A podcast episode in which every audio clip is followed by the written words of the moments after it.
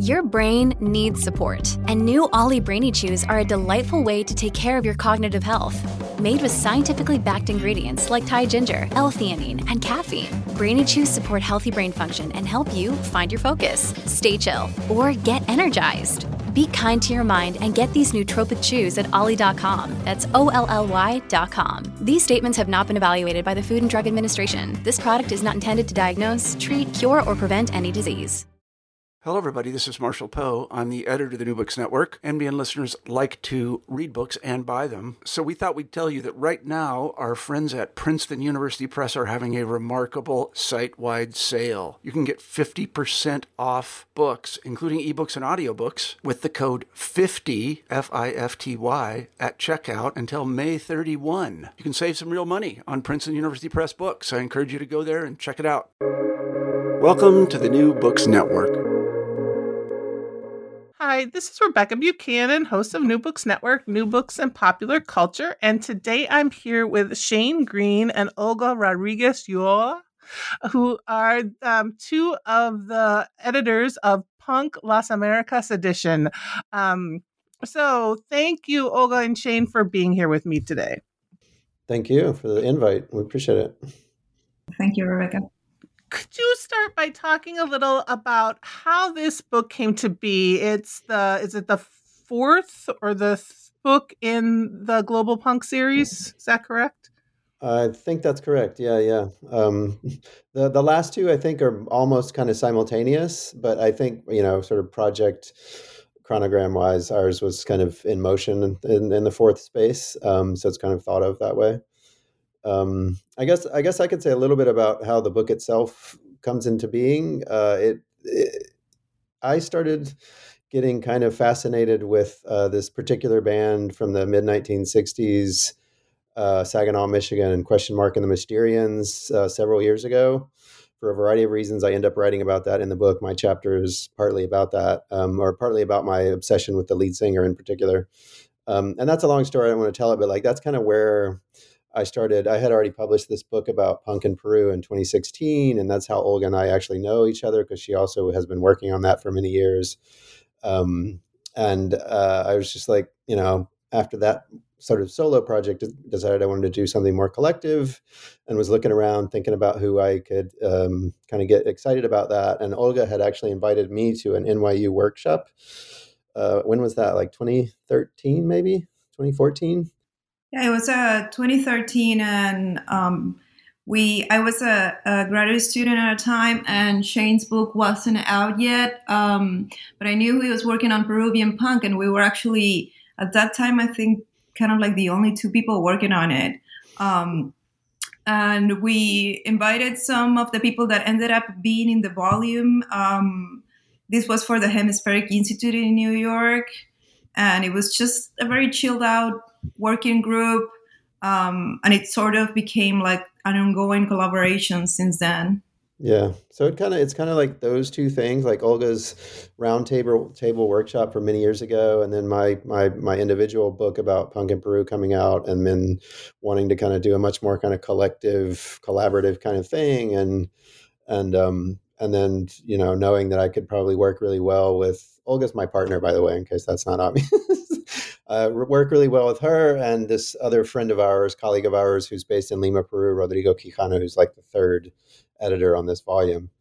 And then I'm trying to remember, we were sort of, we were starting to put it into motion. We had some drafts of the essays. We knew from the start that we wanted it to be a combination of essays and what we call paraphernalia, just sort of interview segments, scene segments, photography, poetry, excerpts from novels, a whole hodgepodge of different things. So it's not kind of purely quote unquote academic. In that process, we got a couple of rejections actually from a couple of other presses who were this seems cool, but we have no idea how to market something like that. And I think, I don't know if Olga was part of that, but for several years I had been basically kind of maybe more symbolically or than not part of the Punk Scholars Network, following their Facebook posts and periodically kind of chatting with some of those folks like Mike Besley and Mike Dines and others. And at some point somebody, it might have been Alex Dent, who's also in the book. He has an essay in the book who's told me, hey, have you heard of this Global Punk series they started at Intellect? I was like, nope. And that was, you know, just kind of started the ball rolling. And I realized it was those same people I had had this kind of Facebook connection with. And then it became a very, very obvious place to kind of go to for this kind of project. So, and they were they've been super supportive and excited about it. So that's kind of how it started. Yeah, I talked to them. There's another interview with them about the first couple volumes, and they were very excited about this. They were like, you have to talk to Shane. You have to talk to them about the project. So they're very excited about what's going on.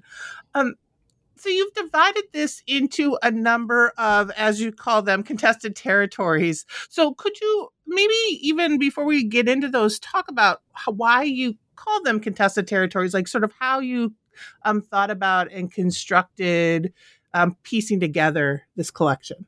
Sure. Olga, you want to? We were thinking about, we've been meeting as part of this collaboration, as part of this group, and many of the things that we wanted to challenge is that big idea that punk is an white male kind of subculture, right? And that when it happens to appear in places like Peru is because it's traveling, right? This idea that the origins of punk are in the UK and then in the US. And we were sort of like looking into that, contesting that whole narrative and challenge it.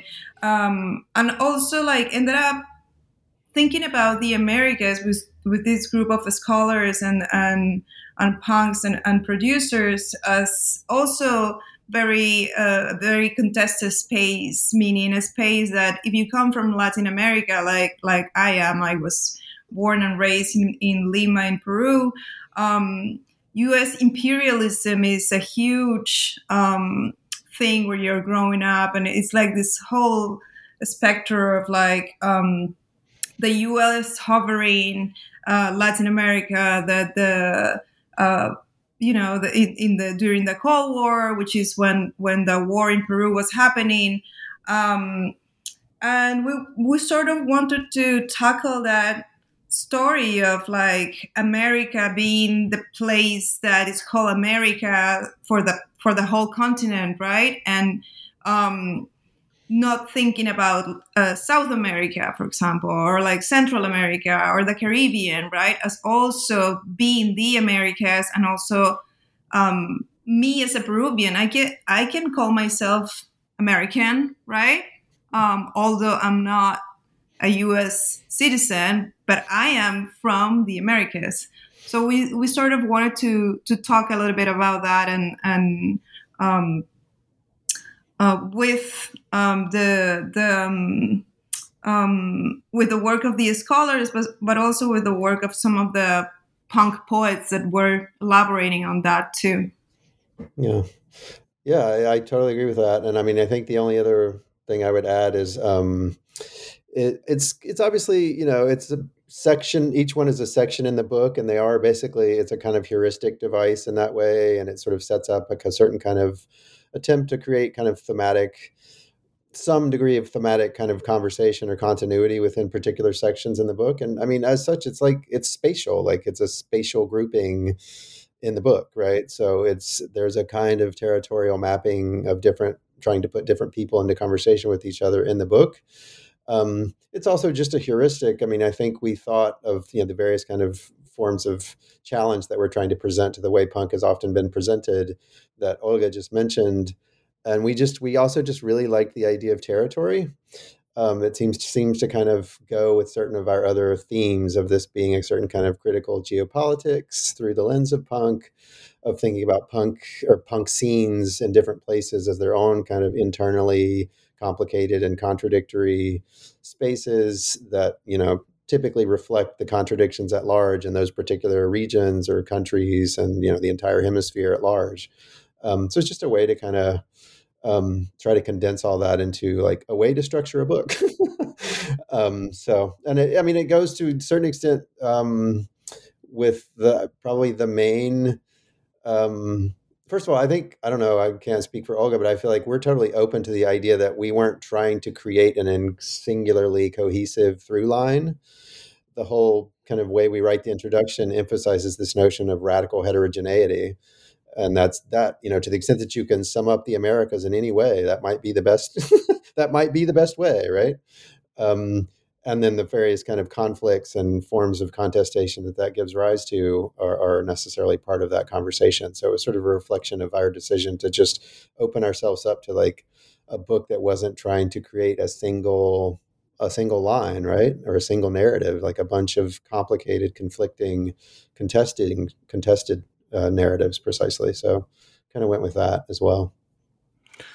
Right. And so you have this mixture, as you said, I think you called it essays and then paraphernalia, but you start the first sort of contested territory is two essays. And so can you talk a little bit about what, what was going on in that first section, either, in the text or what conversations they were having?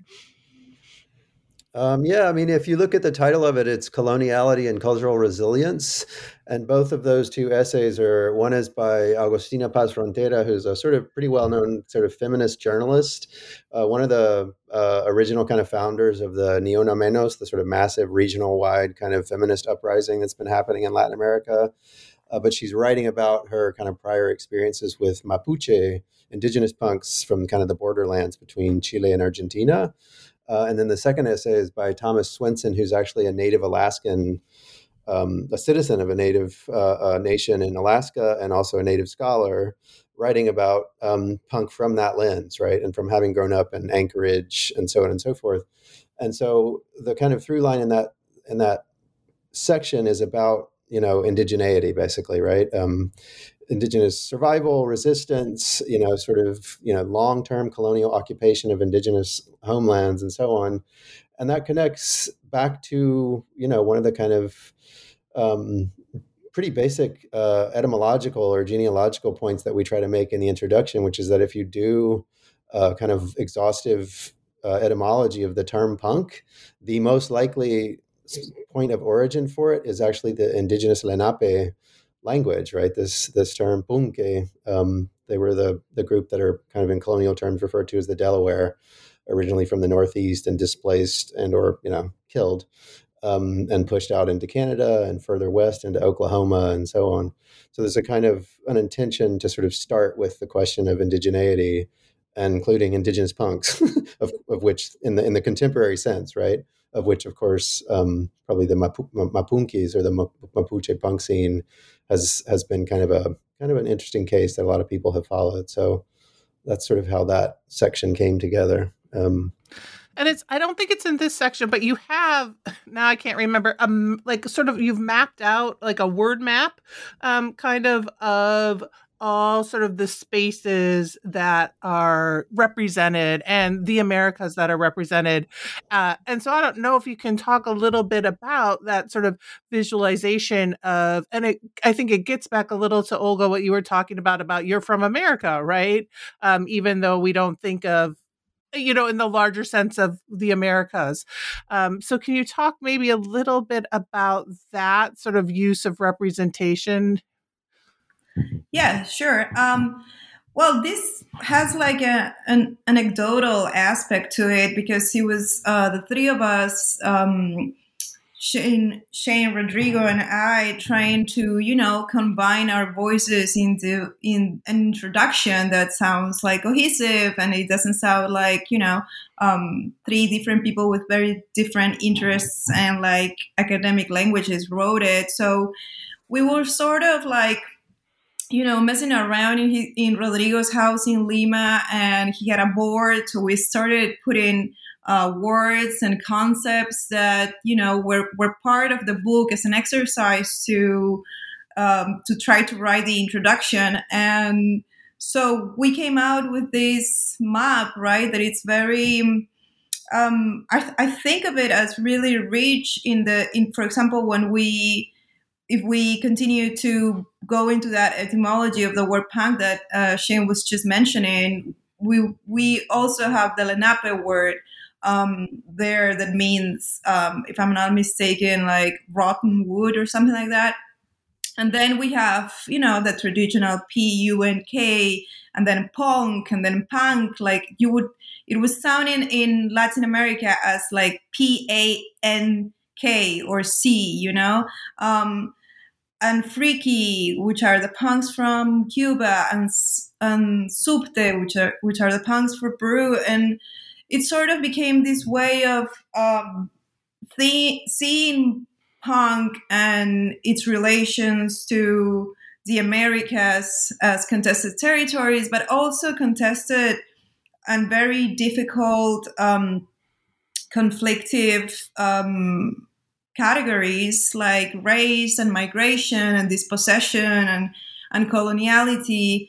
So it sort of became a way to look at it as thematically, but also conceptually and in terms of language too, and how the language gets re-elaborated in all of these places, right? And that was the idea, and we thought of it as being very visual, which is something that relates a lot to punk aesthetics.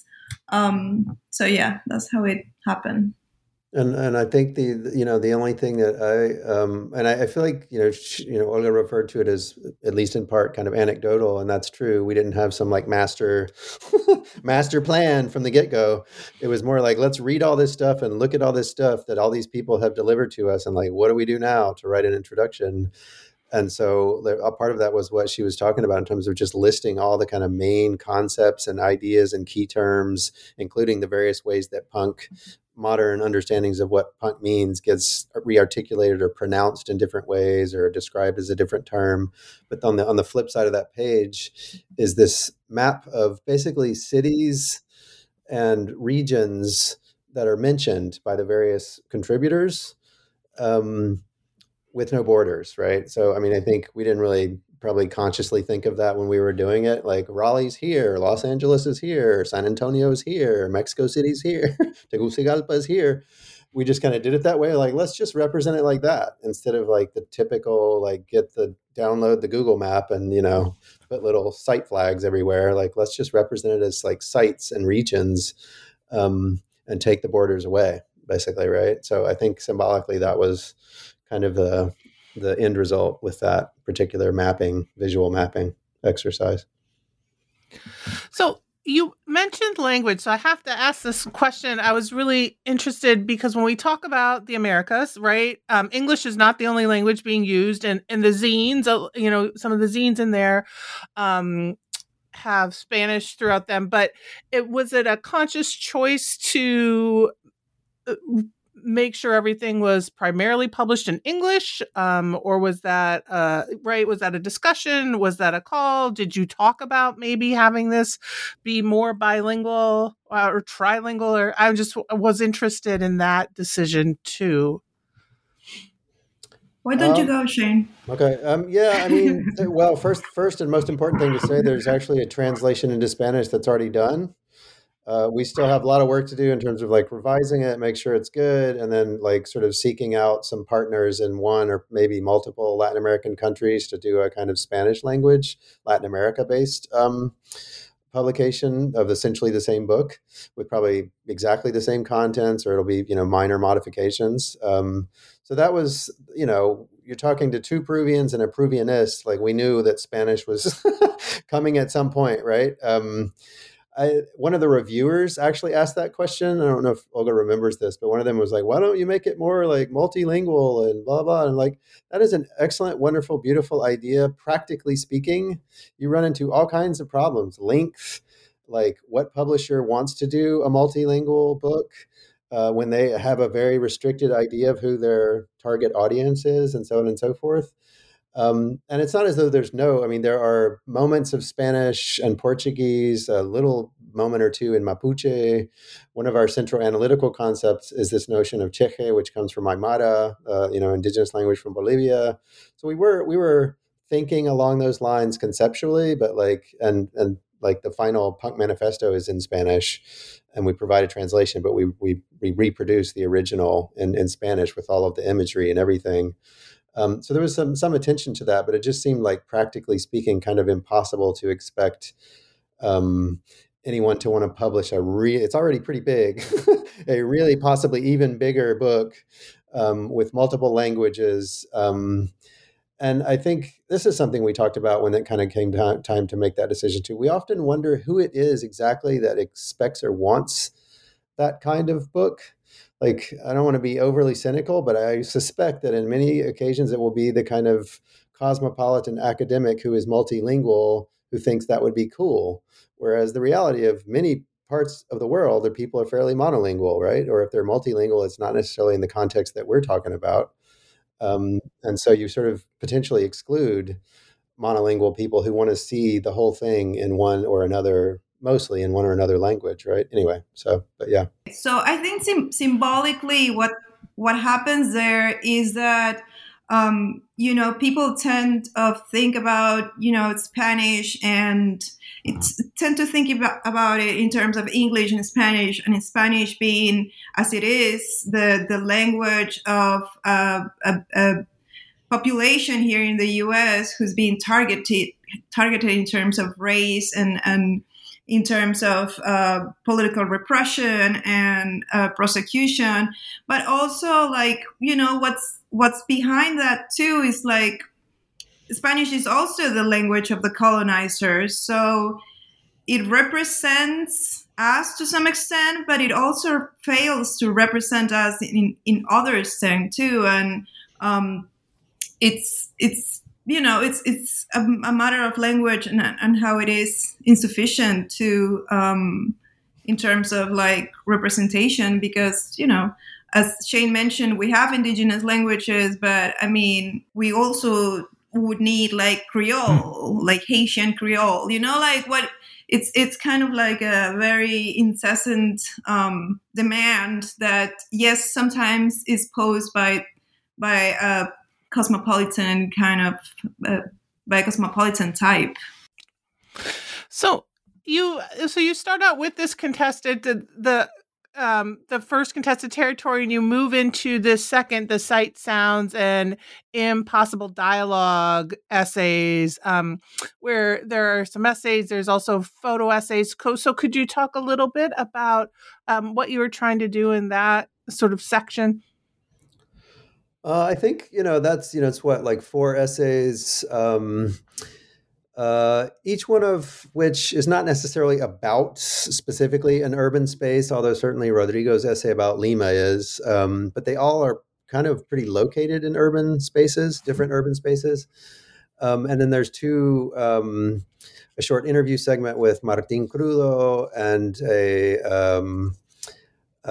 a short piece by Olga and I that we did to sort of attach to this kind of infamous moment when the Cuban band Porno para Ricardo kind of disrupts public communist space in Havana. And there's also, one of the essays is actually a photo essay. It's a visual essay that also kind of traverses across the Americas from one kind of major metropolitan space to the next, by Amina Cruz. I think our idea there was mostly sort of like, how to think about putting the visual side in dialogue with the sonic side or the musical side of punk, and recognizing that, sometimes that kind of coheres into like, a coherent kind of punk aesthetic. And other times there's like silences happening or sort of unspoken kind of things happening, like would certainly be the case, for example, in Rodrigo's essay, where he's sort of interested in trying to put Peruvian punk, qua punk from the 80s into dialogue with this other kind of Andean derived, but very urbanized musical form known as chicha, which has, it doesn't quote unquote sound punk at all. But it's very punkish in the way that it's very DIY. It's very sort of associated with urban marginality. An Andean urban migrant, figure, and aesthetically is very provocative as well, right? And it's very colorful for the time and space. It was very shocking for like your average middle class kind of white Peruvian to sort of see or hear these kinds of musics, right? So it's sort of about putting the visual into dialogue with the the musical or sonic side of things for the most part in a variety of different spaces. And then you move into sort of identity, voice, and struggle in that third territory, which had some, well, because it had some feminist punk things. And Olga, you got to talk to Alice Bag. So there's always that, which is always awesome. That was really great. That was like one of the really, very interesting, inspiring moments of the whole process of publishing the book and dealing with a number of people, like can be tiring, but that was a moment where like, oh wow, like you get to talk to Alice Bag for like 2 hours. And so yeah, this part also has it has my essay, Sadistic Chola Sex and Violence in Punk Literature.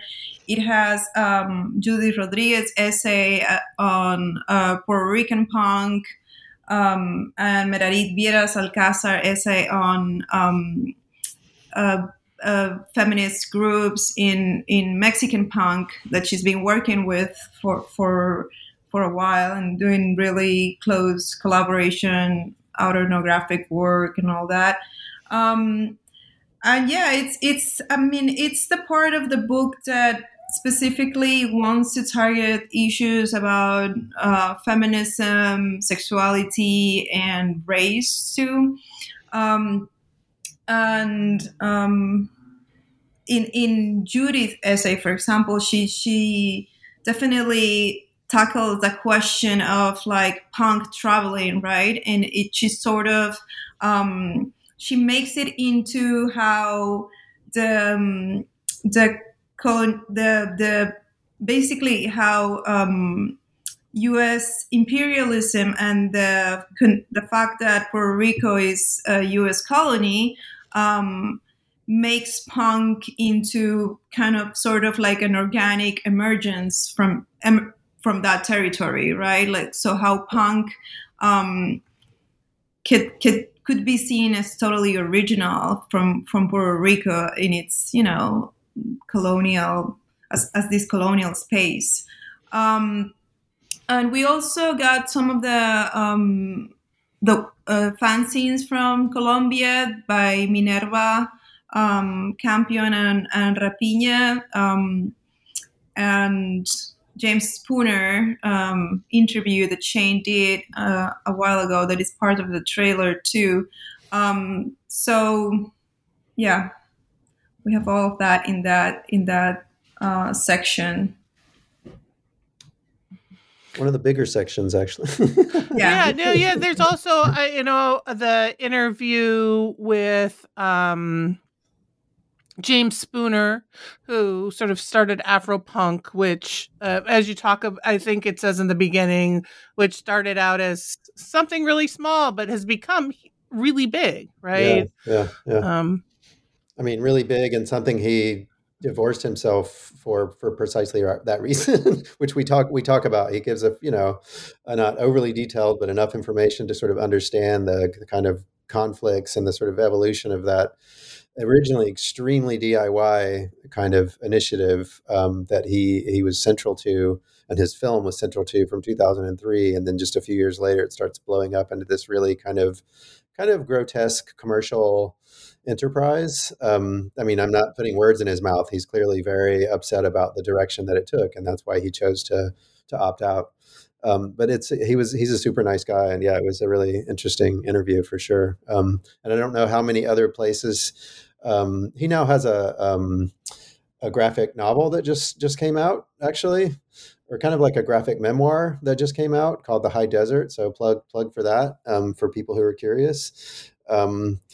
But he's a really nice guy. I don't know how often or how open he's been with that particular story. And I think it's an important one, actually, because a lot of people who would go to like the Afro-Punk of 2018 or 2019 or today would be confronting a really different thing than the thing he tried to set up back in 2003, 2004. So it's an interesting thing for sure. Yes. I I went to grad school in Philadelphia and lived in Philadelphia for a while. And it was during that 2000, it started in 2003. So I remember that beginning, which, yes, looks a little different than it does now. Yeah, yeah.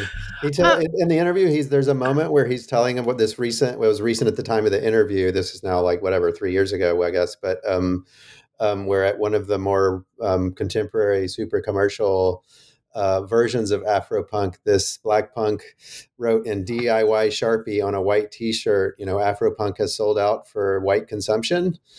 Which, is the very kind of standard punk gesture to fuck you, basically, right? And got kicked out of a punk festival. And that sort of shows the level of kind of absurdity or difference between how it started and where it went, right? So the desire to purge it of, somebody who's just, trying to make a statement, basically, right? And anyway, so... That's in the interview. And I would like to add something about my interview with Alice Bag in a more articulated way, because I was like the whole thing. I was like, I probably wouldn't know what to say. Yeah, it's okay. So yeah, it came actually because we saw her performing and talking at IU Bloomington. So I asked her for the interview and we met, and it was this incredible moment to, as a punk scholar, interview someone that was there at the very seminal point of the LA scene, the Latina of the LA scene as she appears in the decline of Western civilization, right? So it was a great moment in that sense, to meet Alice Bag, but also at that moment I recently I was just reading her memoir, Violence Girl. So we in this interview talk a lot about the work that came after the Bags, meaning her work with Vaginal Davis, that Cholita band and Castration Squad, which is she was one of the punks of the LA scene that was kind of more artsy and more aesthetically provocative than, all the people that came later. And she was, and we talked a lot about that, what was her her work as an artist and as an activist after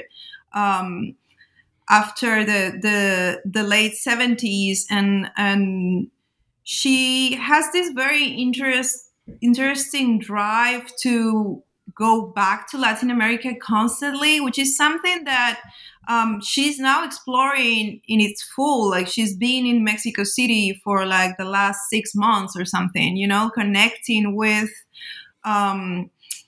punk, Mexican punks that are doing work there, and recovering in this very, idealistic way, her roots to some sense. And we also talk about something that I consider that is very important throughout the volume, because we end with the Chavs, the Chavas Activas del Punk manifesto, and they are really hardcore in their intensity and in their level of commitment, and they are women that were in the punk scene in Mexico City in the 80s.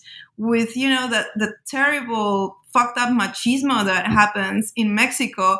And they endure all of these decades, and they haven't declined, they haven't give one bit.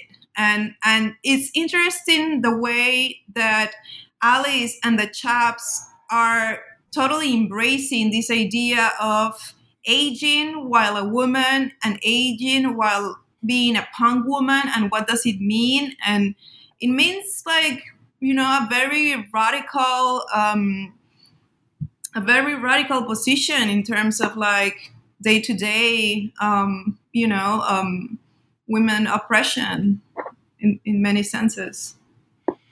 Yes. No, I did. I mean, I love the zine stuff anyway, but I really enjoyed reading in that, like, some of the things in that section that really get at sort of what women are doing and sort of the feminist aspects and the femzines and what's coming out of Colombia as well as Mexico City and all of that. So, yeah. And then it ends with Alice Bag. So you got to be excited.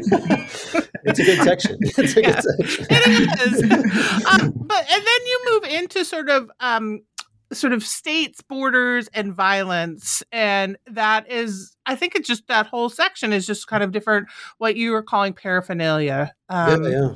So could you talk, I think there's a novel excerpt in there, right? So what's going on sort of in that section? Well, I mean, I guess we could both speak to that a little bit. I mean, that's one of the things I liked about our embrace of what we call heterogeneity in the introduction is also just, here's a bunch of places in the Americas. We're not pretending to cover everywhere, but here's everywhere we talked about. Here's these people who range from tried and true institutional academics like myself and like Olga to independent artists, to journalists, to photographers, to zinesters, to 50 some year old Mexican punks who haven't given up, et cetera, and everything in between. And from all different places, we also at the level of structuring the book are it's not like each section must have 2 essays and 2 pieces of paraphernalia, fuck that. There's a section that has 4 essays and, or here's a section that has 2 essays. Here's one that has 4. Here's one that has 4 pieces of paraphernalia and no essays. It just depends on what we felt kind of came together. And so this section was essay lists, right? And it's just 4 different, relatively short pieces. It starts off with what started off as Stuart Schrader's, he runs an online sort of website kind of review space called Shitfy. I forget the exact quote, but it's dedicated to the worst music on the planet. He's actively interested in the harshest sounds, the most noisy, the most unmarketable kind of musics between punk and metal and noise and extreme stuff. Anyway, he published this review several years ago about Tercer Mundo, which is a Mexico-based band, not Mexico City. I'm forgetting, ¿cómo se llama? Empieza con la M. ¿Cómo se llama esa ciudad? Anyway, somewhere else in Mexico, Monterrey. They were based in Monterrey. And he kind of redid the review. It was a record review of an EP, and he redid the review and incorporated interview segments with people from the band, people from the label that put it out, and so on. And then it moves on to Julio Duran, which Olga could talk a little bit more about. She writes about his novel, which is set in Peru's 1980s kind of war amidst the punk scene.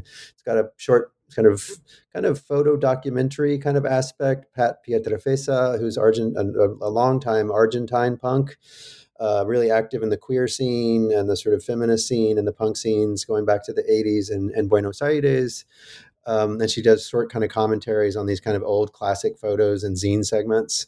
And then a final piece by Carmen Torre Perez, which is kind of a commentary and also very kind of visual an oral history kind of based piece about some of the remaining kind of original frikis from the Havana scene. And gets into that, I don't know if people know much about this, but gets into that whole super complicated thing of the special period and the crisis moment and the way that in parts of the friki scene at the time, we're talking late 80s, turn of the 90s, people started self-injecting HIV. It's a long, complicated story. But, she talks about that and a lot of other things, the kind of materiality of that scene, the kind of chaos of that moment for Cubans generally and Cuban punks in particular. But Olga could say something about Julio's piece. Yeah. I mean, before Julio's piece, I wanted to say something about Pat's piece. So this the big myth, because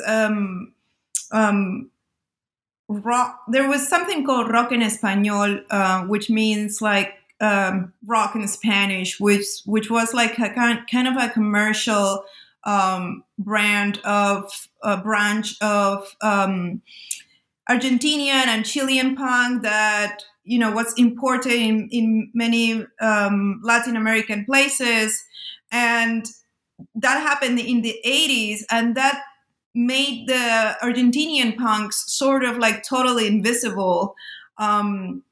And one of the things I remember being in grad school and working, you know, talking to an Argentinian friend, and he was like, well, there was no punk in Argentina. That we only had rock, and we only had, you know, like these bands that were really into the Beatles sound or into the Rolling Stones sound kind of thing, you know. So what I like about Pat's work is that she shows punks, sexual workers, feminists, all like, you know, trying to, in very little numbers, all trying to like politically intervene right after the dictatorship, which is a very interesting moment. And then Pat herself has a really cool work, because she's also working on cumbia, which is chicha, the music from Peru that Shane was referring to. It's also a sort of cumbia, but Peruvian cumbia.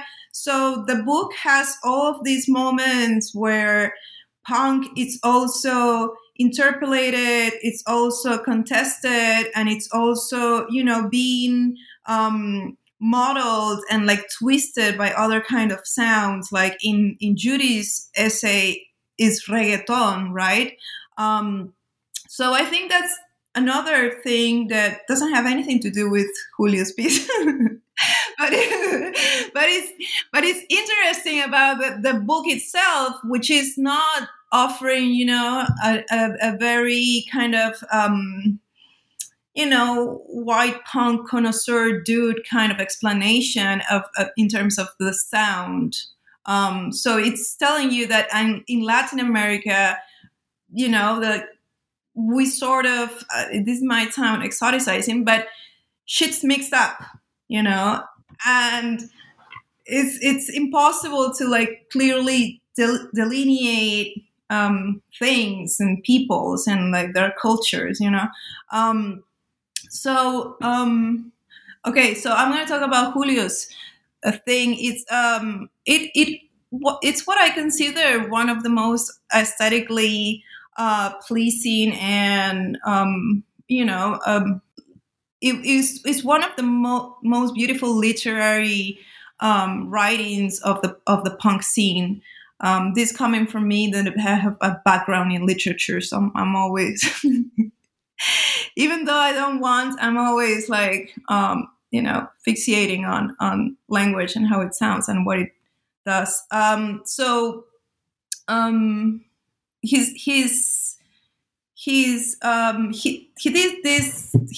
published it in 2001, and it was a self-publication. It was self-published. And I remember Julio, like, you know, in Lima at that time, going around with copies of his novel, and it was like kind of like cardboardish and like super artisanal kind of,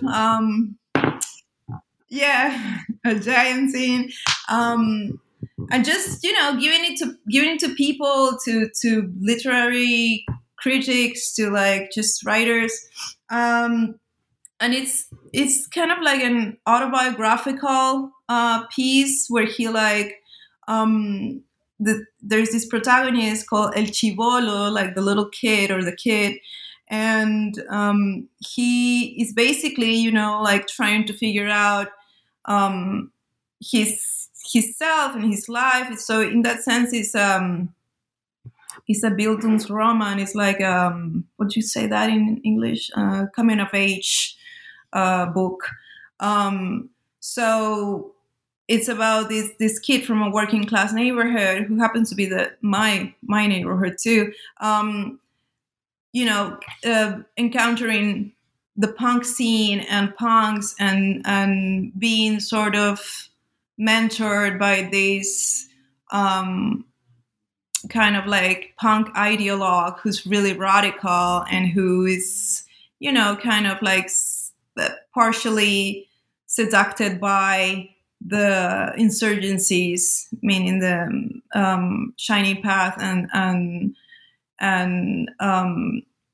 Tupac Amaru revolutionary movement at that time. So it's a novel that explores really well this coming of age aspect, this like finding a refuge in punk during a time of war, and at the same time the connections that happen, and Shane has studied this in his book, the connection that you know happens between punk radicality and you know the critique that the insurgencies did to the Peruvian state too.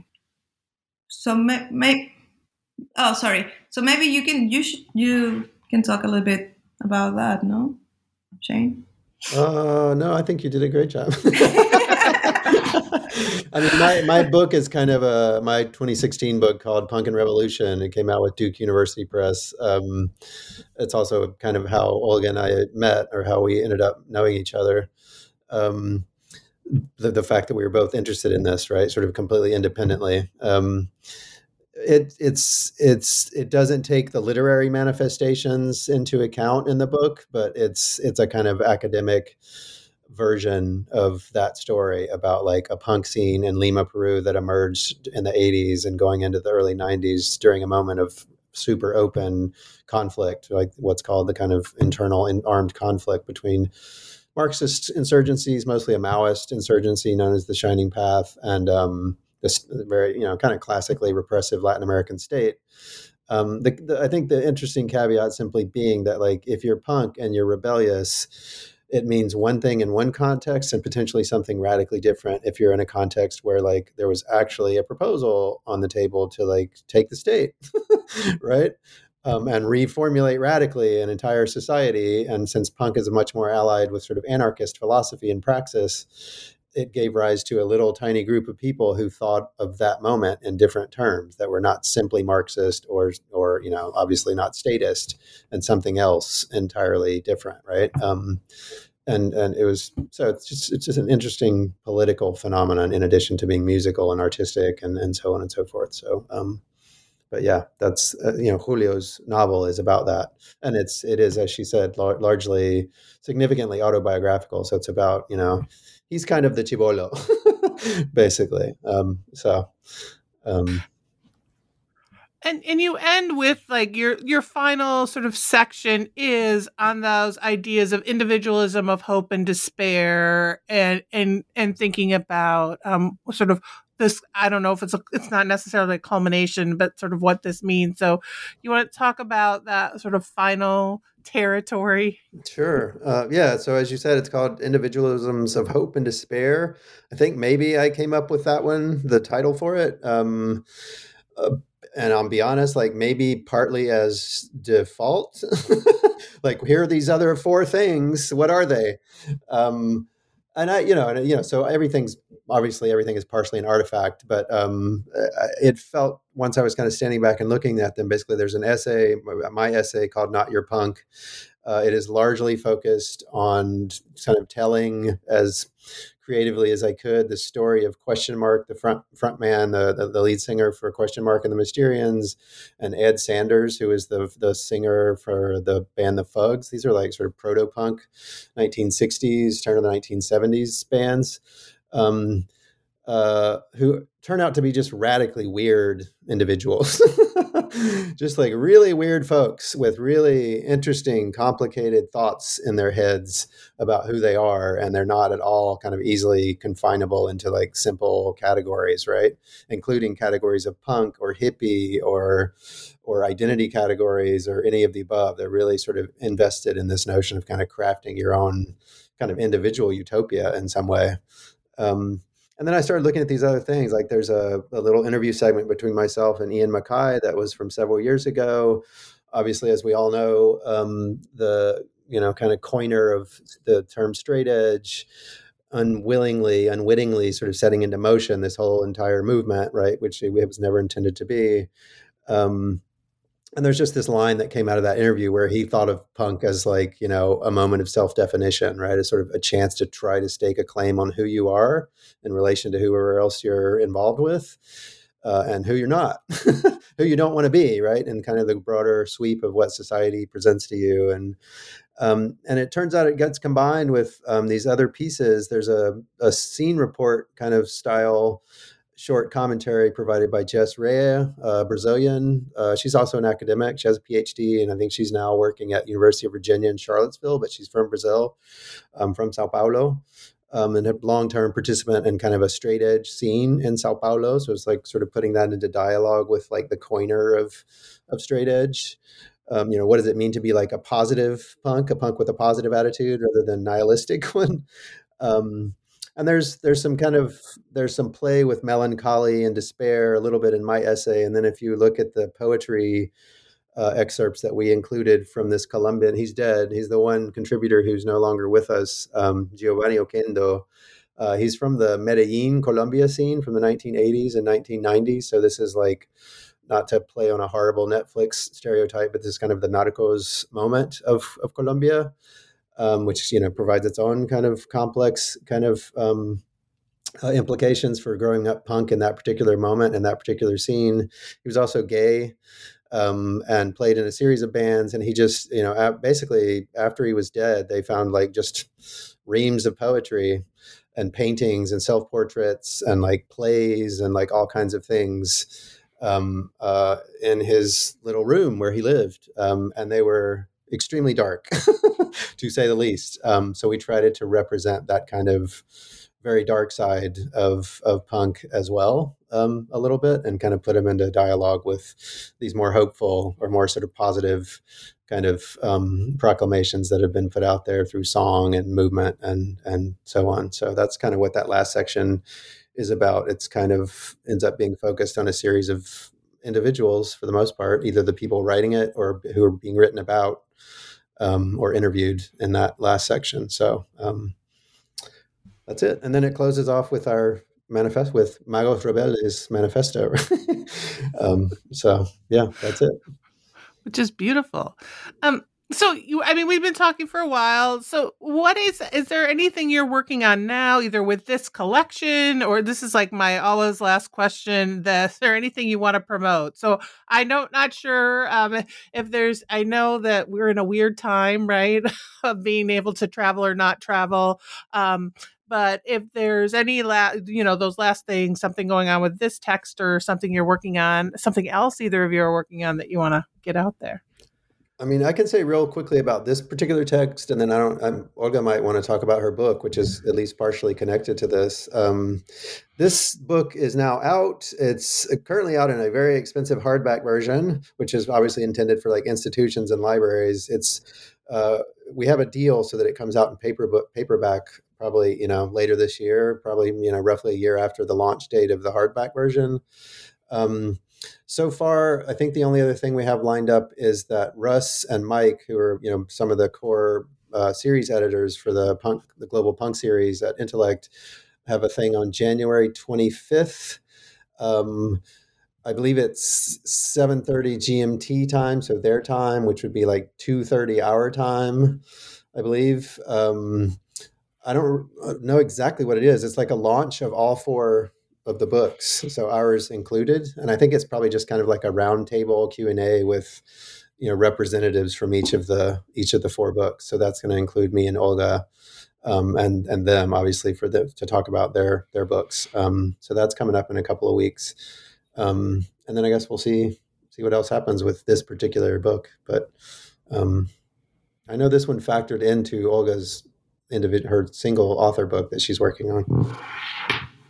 Yeah, I'm working. So this idea of sadistic cholas that I sort of like found in one of the punk pieces that I study in this essay kind of became a bigger thing in terms of like I am really interested in what happens during the war. How does the war and the big participation of women as soldiers and as militants and also as ideologues in the insurgencies, how did this totally reshaped the connections between womanhood, cis and trans, and anger, right?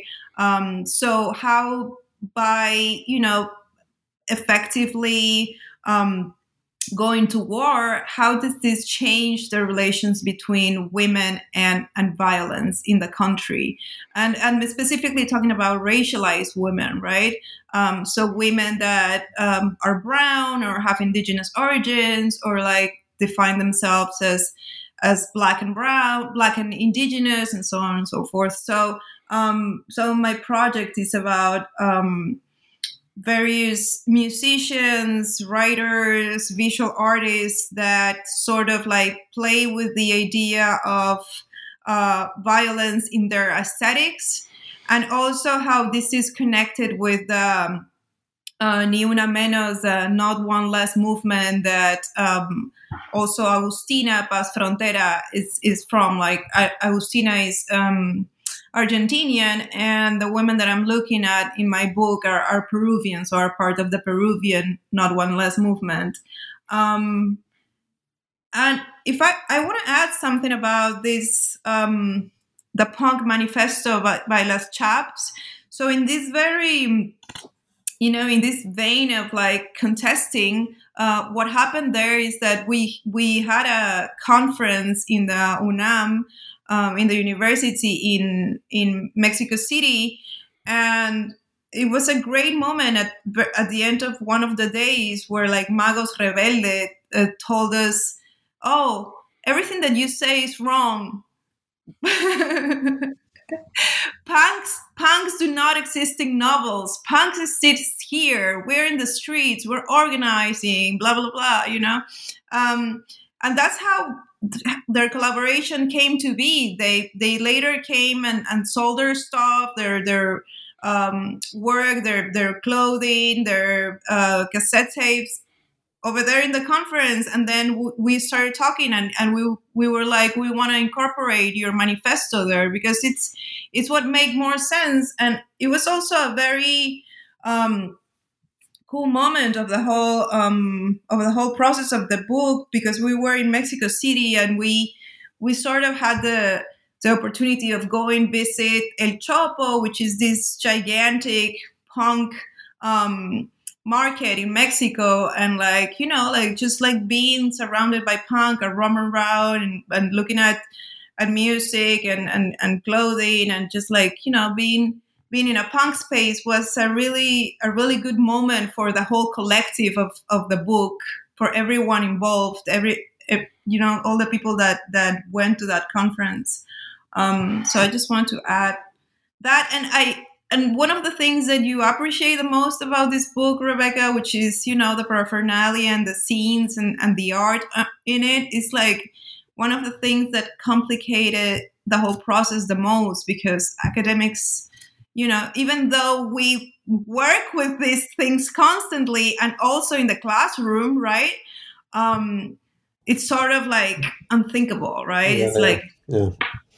We're happy to analyze punks. We just don't want you to talk. We don't want to talk to any of them. I was super excited when you were like, we're not going to have a conclusion. It's just this manifesto. And I was like, this is great. Because I love the imagery with the translate. Yes, that made me, it makes me happy. But it's been in the visual sort of having, I do agree. It's complicated. Like the visual aspects, like having a visual essay, people would be like, but there's no words there. That's not an essay. And it's like, but it is an essay. So yeah. Totally. Yeah. So. I could probably talk forever, but it's been really great. Olga Rodriguez, Leah, and Shane Green, who are two of the editors of Punk Las Americas edition. Thank you so much for talking with me today for New Books Network. Thank you. Our pleasure. Thank you.